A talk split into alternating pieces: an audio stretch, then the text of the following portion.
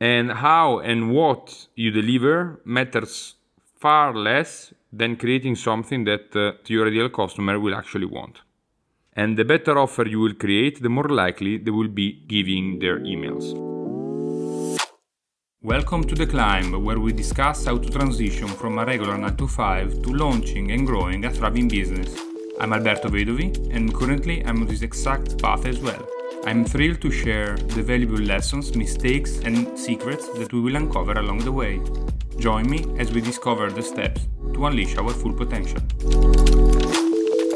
Hello everybody, Alberto Vedovi here. In today's podcast we will discuss about the squeeze funnel. So to properly do this squeeze funnel, there are uh, some key points to pay attention to. So the first one is to provide value to the reader and then to invite them uh, to move up towards the value ladder to the next step. To do that, uh, we have to prepare two main pages. One is the squeeze page, where you have uh, the framework hook story offer again with uh, the hook being as a headline where you can get attention of uh, the traffic and the more curiosity it will be put in the headline the more likely they will uh, give you their email address and if the conversion rates of the traffic that you will obtain on your squeeze page is not high enough or it's uh, very very low is usually because either the lead, lead magnet or the offer uh, is not good enough or there is not enough curiosity in the headline. Then uh, the story would be the sub headline, in which uh, you will uh, tell a little bit of backstory of the product or a story that can capture the imagination of the reader. And if your offer is strong and simple, you don't need to spend much time on such a story. But if the offer that uh, you are proposing is complex and need more explanation, you can use a reverse squeeze page as Russell Brunson in his book .com Secret call it, where you put a video instead of just an image that tells the story and asks for the opt-in. In this case, the conversion will be lower, but the leads you will get are much more qualified. And finally, you have the offer. And the goal of the offer is to get someone to give you their email address in exchange for the lead magnet that you're going to offer them.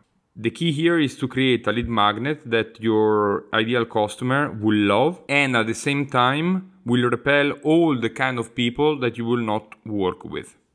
The lead magnet can be from an ebook a coupon, a contest, a video, a summit participation, a membership site, or about anything else that you can come up with that is valuable for your ideal customers.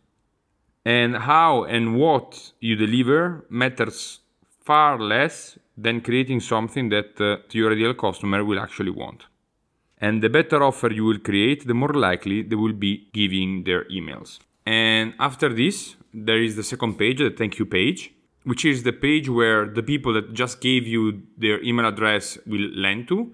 And in this uh, thank you page, you will thank them for joining your list, and then you will give them the lead magnet that you promised them. If this is the first funnel that you create and then you don't have any other funnels to send them to, you can just uh, send them to the soap opera sequence that we just discussed in previous episodes.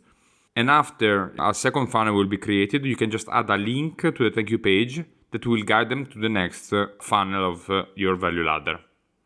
And that's all for today's podcast. Thank you very much for listening and remember, act as the person you aspire to become. Ciao.